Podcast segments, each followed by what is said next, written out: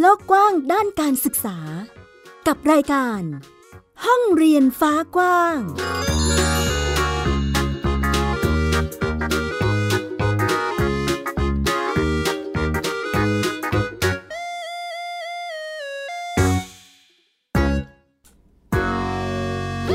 สวัสดีค่ะ คุณผู้ฟังต้อนรับคุณผู้ฟังทุกท่านเข้าสู่รายการห้องเรียนฟ้ากว้าง อยู่กับดิฉันไอยดาสนศรีเช่นเคยนะคะ วันนี้ห้องเรียนฟ้ากว้างพาไปติดตามบรรยากาศการเรียนรู้จากพื้นที่ต่างๆ ที่นักข่าวพลเมืองได้มีการสื่อสารเรื่องราวเข้ามา ผ่าน รายการของนักข่าวพลเมือง หรือว่าแอปพลิเคชันสีใสนั่นเองนะคะ รวมไปถึงเรื่องราวของบรรยากาศการเรียนรู้ในสถานการณ์โควิด ว่าเด็กๆเเขามีการเรียนรู้อย่างไรบ้าง รวมไปถึงวันนี้นำเอา 4 ทักษะชีวิต ที่เด็กควรจะได้เรียนรู้เพื่อปรับตัว ในโลกยุคหลังโควิด -19 นี้จะเป็นอย่างไรไปติดตามรับฟังกันค่ะ ไทย PBS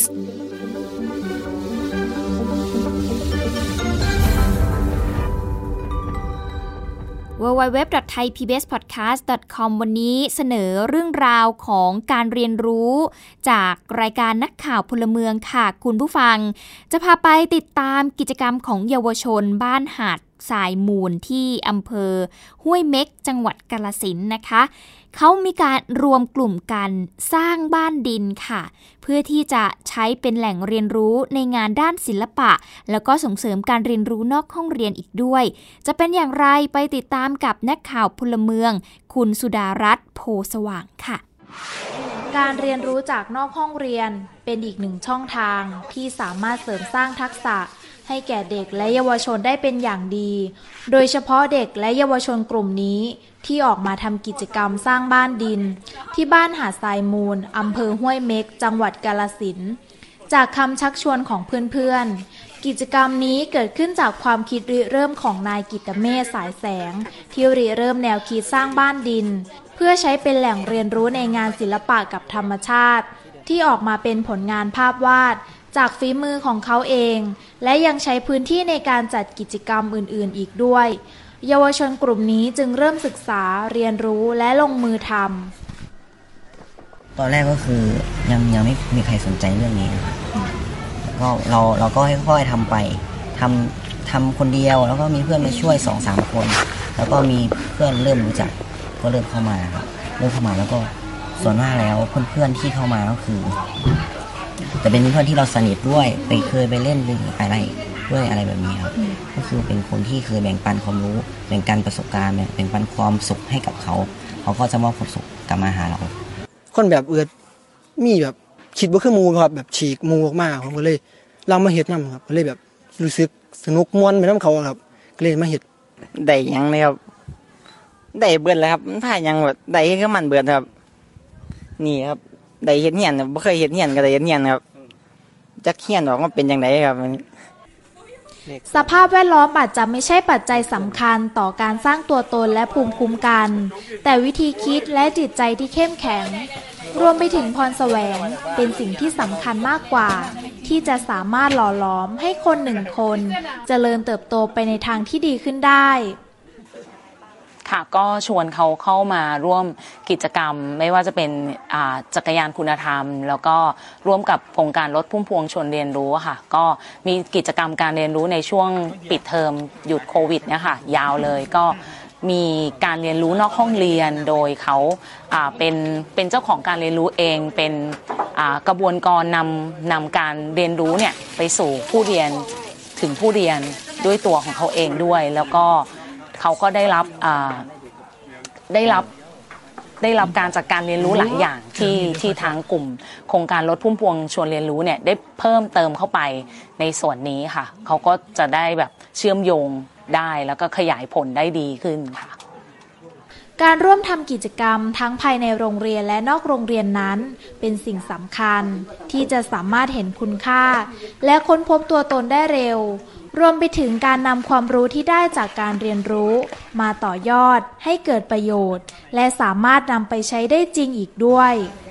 นักข่าวพลเมืองรายงาน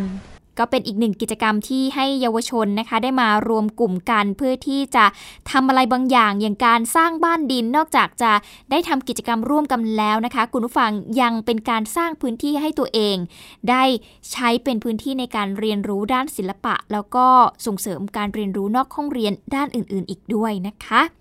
มาอีกหนึ่งเรื่องค่ะคุณผู้ฟังเจนซีรีพอร์เตอร์นะคะนักข่าวพลเมืองเองก็สื่อสารอีกหนึ่งเรื่องที่น่าสนใจเข้ามาเช่นเดียวกัน นั่นก็คือเรื่องอาหารที่ปลอดภัยนั่นเอง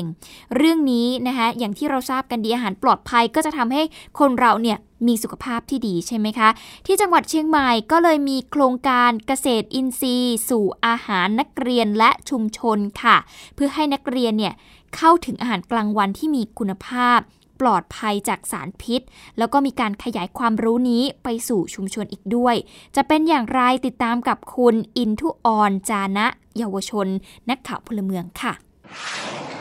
เด็กวัยเรียนที่มีสุขภาพดี ได้รับอาหารที่มีคุณภาพทางโภชนาการ ก็จะทำให้มีการพัฒนาการที่ดี สามารถเรียนรู้ได้อย่างเต็มที่ จังหวัดเชียงใหม่เห็นความสำคัญในเรื่องนี้ จึงพัฒนาสี่โรงเรียนในสังกัดองค์การบริหารส่วนจังหวัดเชียงใหม่ค่ะ เป็นโรงเรียนนำร่องเกษตรอินทรีย์ สู่อาหารนักเรียนและชุมชน เพื่อสร้างอาหารปลอดภัย และพื้นที่เรียนรู้ให้กับเด็กและชุมชนค่ะจากการลงพื้นที่ติดตามดูคุณภาพของนักเรียนในเรื่องของสุขภาพ ปรากฏว่านักเรียนอยู่ในกลุ่มที่ไม่ปกตินักอ้วน บางคนก็ผอม บางคนก็เป็นโรคหัวใจความดันเลยประสานงานกับสาธารณสุขจังหวัดเชียงใหม่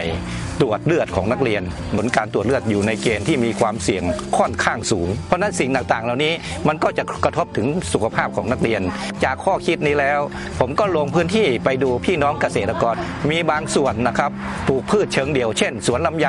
บางปีเนี่ย ผลผลิตทางการเกษตรพวกนี้ ถ้าราคาตกจำหน่ายไม่ได้เนี่ยความเป็นหนี้เป็นสินของพี่น้องประชาชนเลยเพิ่มขึ้น เพราะนั้นก็เลยจับ 2 จุดนี้นะครับ เรามานั่งคุยกัน ตอนนี้เราเริ่มอบรมให้ความรู้เรื่องของการทำเกษตรอินทรีย์แบบครบวงจรนะครับ การเตรียมดินการทำปุ๋ยหมักรวมกลุ่มกันเป็นเครือข่าย จากการลงมือสร้างพื้นที่ทางอาหารอินทรีย์ และการแลกเปลี่ยนเรียนรู้ร่วมกัน นำไปสู่การขยายผลสู่ชุมชนอื่นๆ อีกด้วยค่ะครั้งแรกเราเริ่มเริ่มในหมู่บ้านปังแง่เนี่ยเราเริ่มซอย5ซอย6นะครับตอนนี้ขยายไปซอยซอย1ซอย2นะครับแล้วก็เริ่มขยายไปนอกเขตหมู่บ้านตอนนี้ผู้นำทำก่อน เพราะฉะนั้นทั้งผู้ใหญ่ทั้งผู้ช่วยสอบตต้องทำให้หมด แล้วก็ขยายไปพื้นที่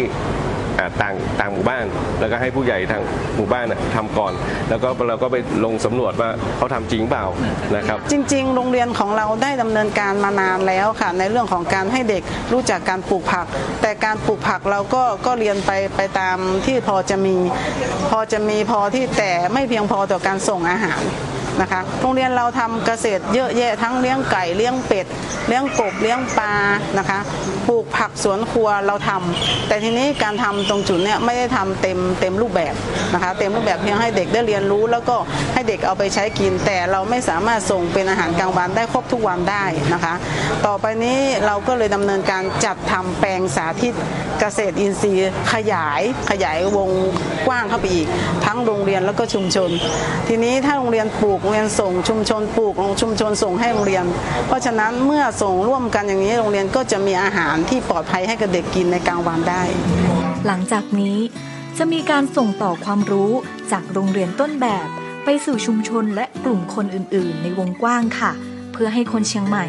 ได้บริโภคอาหารอินทรีย์ และมีสุขภาพที่ดีต่อไป อินทุออนจานะ เยาวชนจังหวัดเชียงใหม่ รายงาน สองเรื่องราวนะคะที่เรานำมาฝากคุณผู้ฟังกันในช่วงแรกนี้เป็นการสื่อสารจากภาคพลเมือง ที่ร่วมเป็นส่วนหนึ่งนะคะ ในการที่จะเล่าเรื่องราวในพื้นที่ของตนเองนะ ซึ่งดิฉันก็หยิบเอาประเด็นที่เกี่ยวข้อง กับการศึกษาหรืออยู่ในรั้วโรงเรียน การสร้างการเรียนรู้ต่างๆเนี่ยมาให้คุณผู้ฟังได้ติดตามรับฟังกันด้วยนะคะ ใครที่มีเรื่องราวดีๆ แบบนี้อาจจะไม่ได้ในแง่ของการศึกษาอย่างเดียว ประเด็นอื่น ๆ ก็ได้นะะคะอย่างเกษตร วิถีชีวิต วัฒนธรรม หรือว่าประเด็นอื่น ๆ ที่คุณสนใจ อยากจะนำเสนออยากจะบอกต่อ สามารถส่งเรื่องราวกันเข้ามาได้ ผ่านทางแฟนเพจ Facebook ของไทย PBS Podcast ก็ได้ หรือจะส่งตรงไปที่แฟนเพจนักข่าวพลเมืองก็ได้เช่นเดียวกันค่ะ เป็น 2 ช่องทางที่จะทำให้ส่งเสริมเรื่องของการสื่อสารของคุณผู้ฟังได้นะคะ ใครที่อยากจะเป็นส่วนหนึ่ง ร่วมเป็นส่วนหนึ่งในการสื่อสารกับเราเนี่ยก็ส่งกันเข้ามาได้ค่ะ เดี๋ยวช่วงนี้เราพักกันสักครู่ค่ะ คุณผู้ฟังช่วงหน้ากลับมาติดตามกันต่อ ว่าสถานการณ์ของการเรียนการสอนในช่วงโควิด -19 นี้เนี่ยจะเป็นอย่างไรต้องปรับตัวมากน้อยแค่ไหนติดตามกันค่ะ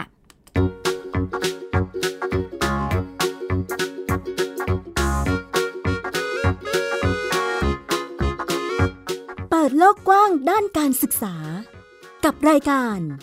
ห้องเรียนฟ้ากว้าง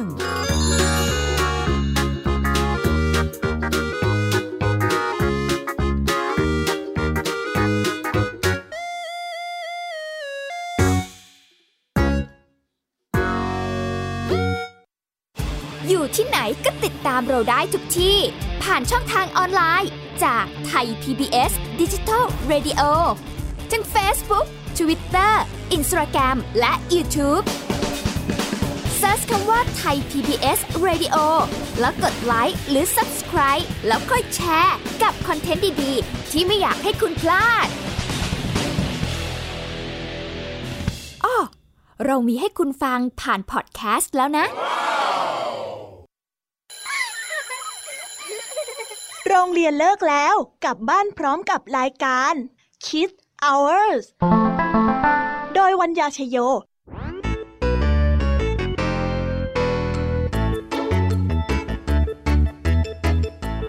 พบกับนิทานคุณธรรมสอนใจ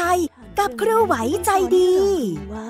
ไม่ควรเชื่อคำพูดของคนพลาน นอกจากนี้ลุงทองดีกับเจ้าจ้อยยังมีนิทานสุภาษิตมาเล่าให้ฟังนี่พวกเอ็งเนี่ยนะ มันลิงหลอกเจ้ากันจริงทั้งยังมีนิทานเด็กดี และพี่ยามีเล่านิทานสนุกสุดหันษาให้น้อง ๆ ได้ฟัง ทุกวันจันทร์ถึงศุกร์ 17 นาฬิกา ทางวิทยุไทย PBS www.thaipbsradio.com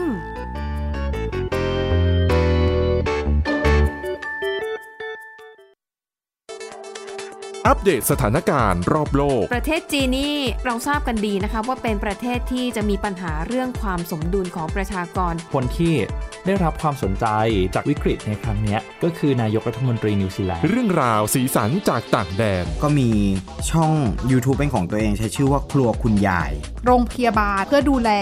ช้างเหล่านี้ที่เมืองมัทุราค่ะที่รัฐอุตรประเทศ จะมีภารกิจก็คือส่งนักบินอวกาศผู้หญิงล้วนๆออกไปทำภารกิจ หน้าต่างโลก โดยทีมข่าวต่างประเทศไทย PBS ทุกวันจันทร์ถึงศุกร์ 12 นาฬิกา ทางไทย PBS ดิจิทัล Radio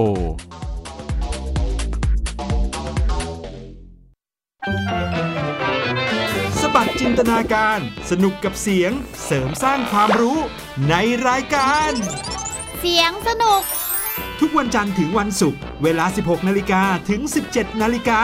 ทางไทย PBS ดิจิทัล Radio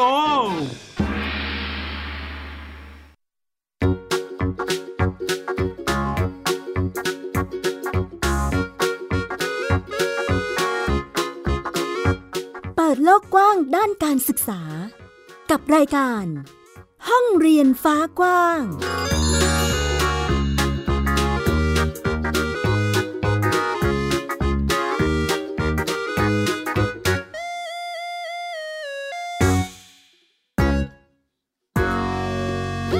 กลับเข้าสู่ช่วงที่ 2 ค่ะ กับรายการห้องเรียนฟ้ากว้างนะคะ ในช่วงที่ 2 นี้พามาติดตามเกี่ยวกับโรงเรียนต้นแบบที่จัดการศึกษาแบบวิถีใหม่ค่ะ คุณผู้ฟัง ในช่วงสถานการณ์โควิดแบบนี้นะคะ แน่นอนว่ารูปแบบการเรียนการสอนก็อาจจะต้องเปลี่ยนไปตามสถานการณ์ ตามบริบทของแต่ละพื้นที่นะคะ ดังนั้นการจัดการศึกษารูปแบบใหม่ในช่วงโควิด -19 นี้ดูเหมือนจะได้รับความสนใจจากโรงเรียนหลายแห่งเลยทีเดียว ที่ต้องมีการกำหนดรูปแบบการเรียนการสอนด้วยตัวเองนะคะ อันนี้น่าสนใจมาก มีตัวอย่างโรงเรียนในอำเภอกันทละรักษ์ค่ะคุณผู้ฟังที่จังหวัดศรีสะเกดได้มีการนำเอานวัตกรรมการศึกษาแบบใหม่ ที่นักเรียนและก็คุณครูเนี่ยมีส่วนร่วมในการจัดการเรียนการสอน จะเป็นอย่างไรไปติดตามกับคุณพจนีสายกระจ่างค่ะ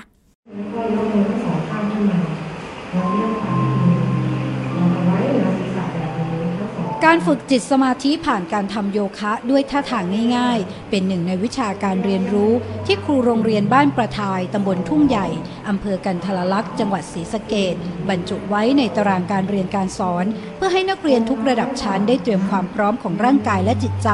ก่อนจะเริ่มเรียนรู้วิชาต่างๆ ในแต่ละวัน การฝึกโยคะคือนวัตกรรมจิตศึกษา ซึ่งเป็นส่วนหนึ่งของนวัตกรรมการศึกษารูปแบบใหม่ ที่โรงเรียนบ้านประทายนำมาปรับใช้ โดยยึดหลักแนวคิดการให้นักเรียนเป็นศูนย์กลางในการเรียนรู้ ด้วยการให้ครูและชุมชนร่วมกันออกแบบการเรียนการสอนร่วมกันเราเราเป็นครูคนหนึ่งอะเราก็จะมีความสุขเนาะเวลาที่เด็กเด็กฝ่าฟันปัญหาได้ทำอะไรที่ประสบความสำเร็จด้วยตนเองได้เนี่ยนั่นคือความสุขของครู แล้วถ้าทุกโรงเรียนเป็นแบบนี้เป็นการเปิดโอกาสเหมือน เปิดเวทีให้เด็กทุกคนในห้องเรียนมีที่ยืนของเขา บางคนเก่งทฤษฎีก็เก่งไปเลย แต่บางคนที่ไม่มีตัวตนจริง ๆ อ่านไม่ได้เขียนไม่ได้ แต่เขาอาจจะมีทักษะอื่นที่ที่ทำให้เขามีที่ยืนในในห้องเรียน หลักสูตรการเรียนรู้ของโรงเรียนบ้านประทายจะกำหนดวิชาการสอนเพียง 4 วิชา คือคณิตศาสตร์ ภาษาไทย ภาษาอังกฤษ และวิชาบูรณาการโดยใช้ปัญหาเป็นฐานหรือ PBL โดยจะเน้นให้นักเรียนฝึกคิดแก้ปัญหาไม่เน้นการท่องจำส่งผลให้นักเรียนกล้าคิด กล้าแสดงออก และมีพัฒนาการมากกว่าการเรียนในระบบเดิมลงไปข้างล่างครับสำหรับหนูนะคะหนูชอบมากเลยค่ะ เพราะว่ามันทำให้หนูได้คิดในแบบที่แตกต่างกันค่ะ คุณครูสอนให้พวกหนูเป็นหลักคือ ให้พวกหนูได้ออกความคิดเห็นเองอะไรเองด้วยค่ะ ถ้าการที่ว่าเราเรียนตามตำราเราเรียนไปถ้าเกิดครูให้ทำงานมันต้องเหมือนกันหมดใช่ไหมคะถ้าแต่ถ้าเรียนแบบนี้เราอาจจะงานมีโจทย์ให้มาเหมือนกัน แต่เราสามารถแบ่งแยกความคิดเราก็จะได้ความคิดที่หลายๆอย่างของแต่ละคนด้วยค่ะการออกแบบกิจกรรมที่หลากหลายให้เหมาะสมในแต่ระดับชั้น ไม่เน้นการเรียนในห้องเรียน รวมถึงการกระตุ้นให้นักเรียนฝึกแก้ปัญหาอย่างเป็นระบบ คือหัวใจสำคัญของการศึกษารูปแบบใหม่ ที่ผู้บริหารโรงเรียนบ้านประทายผลักดันมาตลอดระยะเวลา 7 ปี พร้อมระบุว่าการจัดการศึกษารูปแบบใหม่ โรงเรียนต้องจัดระบบโครงสร้างของโรงเรียนให้เข้มแข็ง ทั้งครูผู้สอนนักเรียนและชุมชน ตัวที่ต่างก็คือแต่ก่อนเราสอนบอก สอนบอก อยากจะให้เด็กรู้อะไรก็ ก็บอกบอก แม้แต่ที่ตัวเป็นทักษะเด็กเราก็ไม่ได้ฝึก เราบอกให้เด็กทำอย่างนั้นทำอย่างนี้ แต่เราไม่ได้ให้เด็กลงมือทำมันไม่ได้ให้เด็กลงลงมือทำเหมือนกับว่าอยากจะให้เด็กเป็นอะไรก็บอกบอก ครูก็แค่บอก แต่ครูก็ไม่ได้ทำให้ดูไม่ได้อยู่ให้เห็นไม่บางทีก็ไม่ได้เป็นแบบอย่าง เพราะฉะนั้นในการที่จะสร้างอะไรสักอย่างหนึ่ง การสร้างแรงบันดาลใจเป็นสิ่งสำคัญ โรงเรียนบ้านประทายอยู่ในโครงการนำร่องเพื่อปฏิรูปการศึกษา ที่ให้โรงเรียนเป็นอิสระบริหารจัดการตัวเอง มีการร่วมมือระหว่างภาคีเครือข่าย และชุมชนในพื้นที่ เพื่อร่วมกันออกแบบการศึกษากำหนดเป็นหลักสูตรการเรียนรู้ โดยเน้นให้ผู้เรียนเป็นศูนย์กลาง ซึ่งปัจจุบันมีการขยายไปยังโรงเรียน 24 แห่งในจังหวัดศรีสะเกษพจนีใสกระจ่าง ไทย PBS รายงาน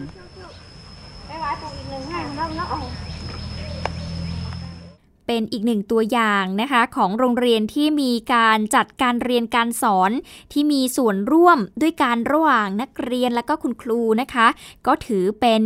อีกรูปแบบการศึกษาแบบใหม่ที่ก็ได้รับความสนใจ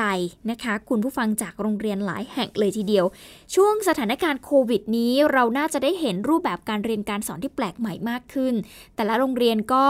ให้ความยืดหยุ่นในการจัดการเรียนการสอนค่ะคุณผู้ฟัง เชื่อว่าน่าจะมีอีกหลาย ๆ พื้นที่เลยทีเดียว ที่มีการสอนที่น่าสนใจนะคะ ต้องติดตามกันละค่ะว่าเราจะสามารถดึงเอาบรรยากาศแบบนั้นมาให้คุณผู้ฟังได้ติดตามกันไหมนะคะ ก็ต้องติดตามกันด้วย พูดถึงเรื่องของการเรียนรู้ในช่วงโควิด -19 นี้นอกจากบรรยากาศในห้องเรียนแล้ว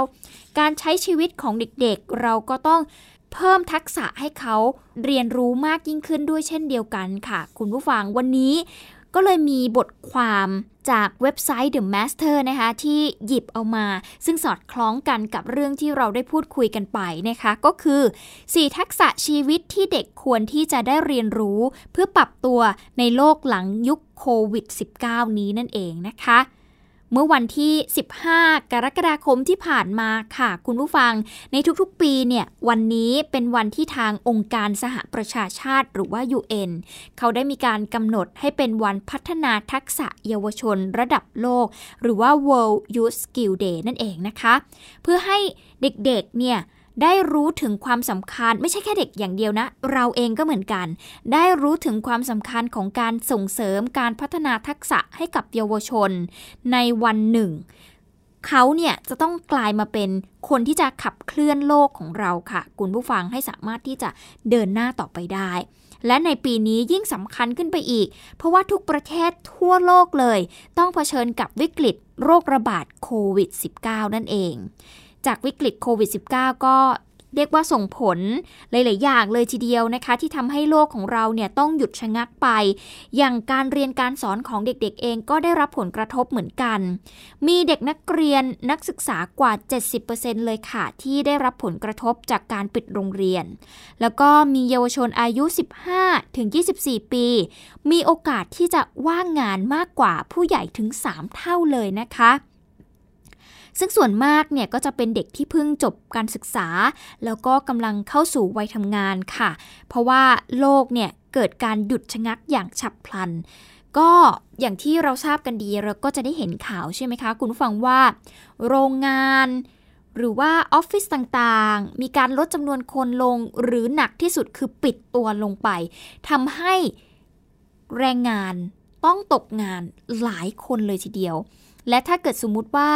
โลกมันหยุดนิ่ง หยุดชะงักแบบนี้ แน่นอนว่าเรื่องของการจ้างงานก็อาจจะไม่เกิดขึ้น เด็กๆก็นั่นแหละค่ะเสี่ยงที่จะว่างงานกันนะคะ นี่คือสิ่งที่เกิดขึ้นบนโลกของเราณตอนนี้ซึ่งเราไม่สามารถที่จะคาดการได้เลย ก่อนหน้านี้ก่อนที่จะมีโควิดมา เราก็ไม่ทราบเลยนะคะว่าจะมีโควิดมาไม่มีการเตรียมความพร้อมใด ๆ นั่นคือสิ่งที่เราคาดการไม่ได้ ทีนี้ค่ะเขาบอกว่า ถึงจะเป็นช่วงเวลาที่เลวร้ายนะคะ แต่ก็เป็นโอกาสที่จะสอนให้เด็กๆเนี่ยได้เรียนรู้ว่าพวกเขามีความสามารถในการเอาชนะมันได้ นี่คือสิ่งที่รอนสตอเบิร์กเป็นนักจิตวิทยา ซึ่งเป็นศาสตราจารย์ประจำ Orion International University นะคะ ได้พูดเอาไว้ได้ให้สัมภาษณ์เอาไว้กับ The Huffington Post นั่นเองนะคะ เขาบอกว่าเมื่อเกิดเหตุการณ์ที่แม้กระทั่งผู้ใหญ่เองก็ไม่สามารถที่จะคาดเดาได้แบบนี้เนี่ย มันมีทักษะอะไรบ้าง ที่ผู้ใหญ่สามารถจะสอนให้เด็กๆเนี่ยเรียนรู้ได้บ้าง วันนี้อย่างที่บอกไปมี 4 ทักษะชีวิตที่เด็กๆ ควรที่จะได้เรียนรู้นะคะ เริ่มกันที่เรื่องแรกค่ะ คุณผู้ฟังนั่นก็คือ เรียนรู้ที่จะอยู่บนความไม่แน่นอน เมื่อเหตุการณ์ที่เกิดขึ้น ยังไม่มีอะไรที่สามารถยืนยันได้ว่า จะไปหรือจะจบลงตรงไหน เด็กๆก็จะต้องเรียนรู้ที่จะอยู่กับความวิตกกังวลและความไม่แน่นอนนี้นั่นเองค่ะ ซึ่งรอนสตอนเบิร์กนะคะคุณผู้ฟังเขาบอกว่า แทนที่จะพยายามหาคำตอบให้มันชัดเจนเพื่อที่จะมาอธิบายให้เด็กๆฟังเนี่ย เราก็ตอบแบบตรงไปตรงมาค่ะ ตอบตามความเป็นจริงว่า ยังมีอีกหลายอย่างที่เราไม่รู้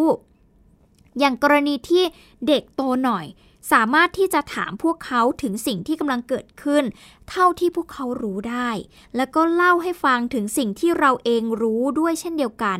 รวมไปถึงสิ่งที่เราก็ไม่รู้ก็เล่าให้เขาฟังค่ะ พร้อมกับสัญญากับเขาค่ะว่าจะกลับมาอธิบายอีกครั้ง เมื่อเรารู้อะไรเพิ่มเติมนั่นเอง นี่คือการ สอนให้เด็กเรียนรู้ที่จะอยู่บนความไม่แน่นอนนะคะ สิ่งสำคัญเลยคือทำให้เขารู้ว่าตอนนี้เกิดอะไรขึ้น มีสิ่งอะไรบ้างที่เราอาจจะยังไม่รู้นั่นเองนะคะ ต่อมาทักษะที่ 2 นั่นก็คือเรียนรู้ชีวิตที่ต้องยืดหยุ่นค่ะรอนสตอนเบิร์กนะคะคุณผู้ฟังบอกว่าเพราะเราเนี่ยกำลังอยู่ในสถานการณ์ที่มันไม่แน่นอน จึงต้องให้เด็กๆเนี่ยรู้จักที่จะเผชิญหน้ากับปัญหา แล้วก็เรียนรู้ที่จะคิดแก้ไขปัญหาด้วยตนเอง เขาแนะนำค่ะคุณผู้ฟังว่าถ้าหากอยู่ในกรณีที่เด็กๆเนี่ยมีคำถามหรือว่าอยู่ในสถานการณ์ที่กลืนไม่เข้าคายไม่ออก แทนที่จะให้คำตอบพวกเขาในทันทีเลยเนี่ยเราลองตั้งคำถามเพื่อให้เขาเนี่ยบอกในสิ่งที่เขากำลังคิดอยู่ถึงครั้งแรกเนี่ยมันอาจจะดูนานนะคะแต่มันจะทำให้เราเนี่ย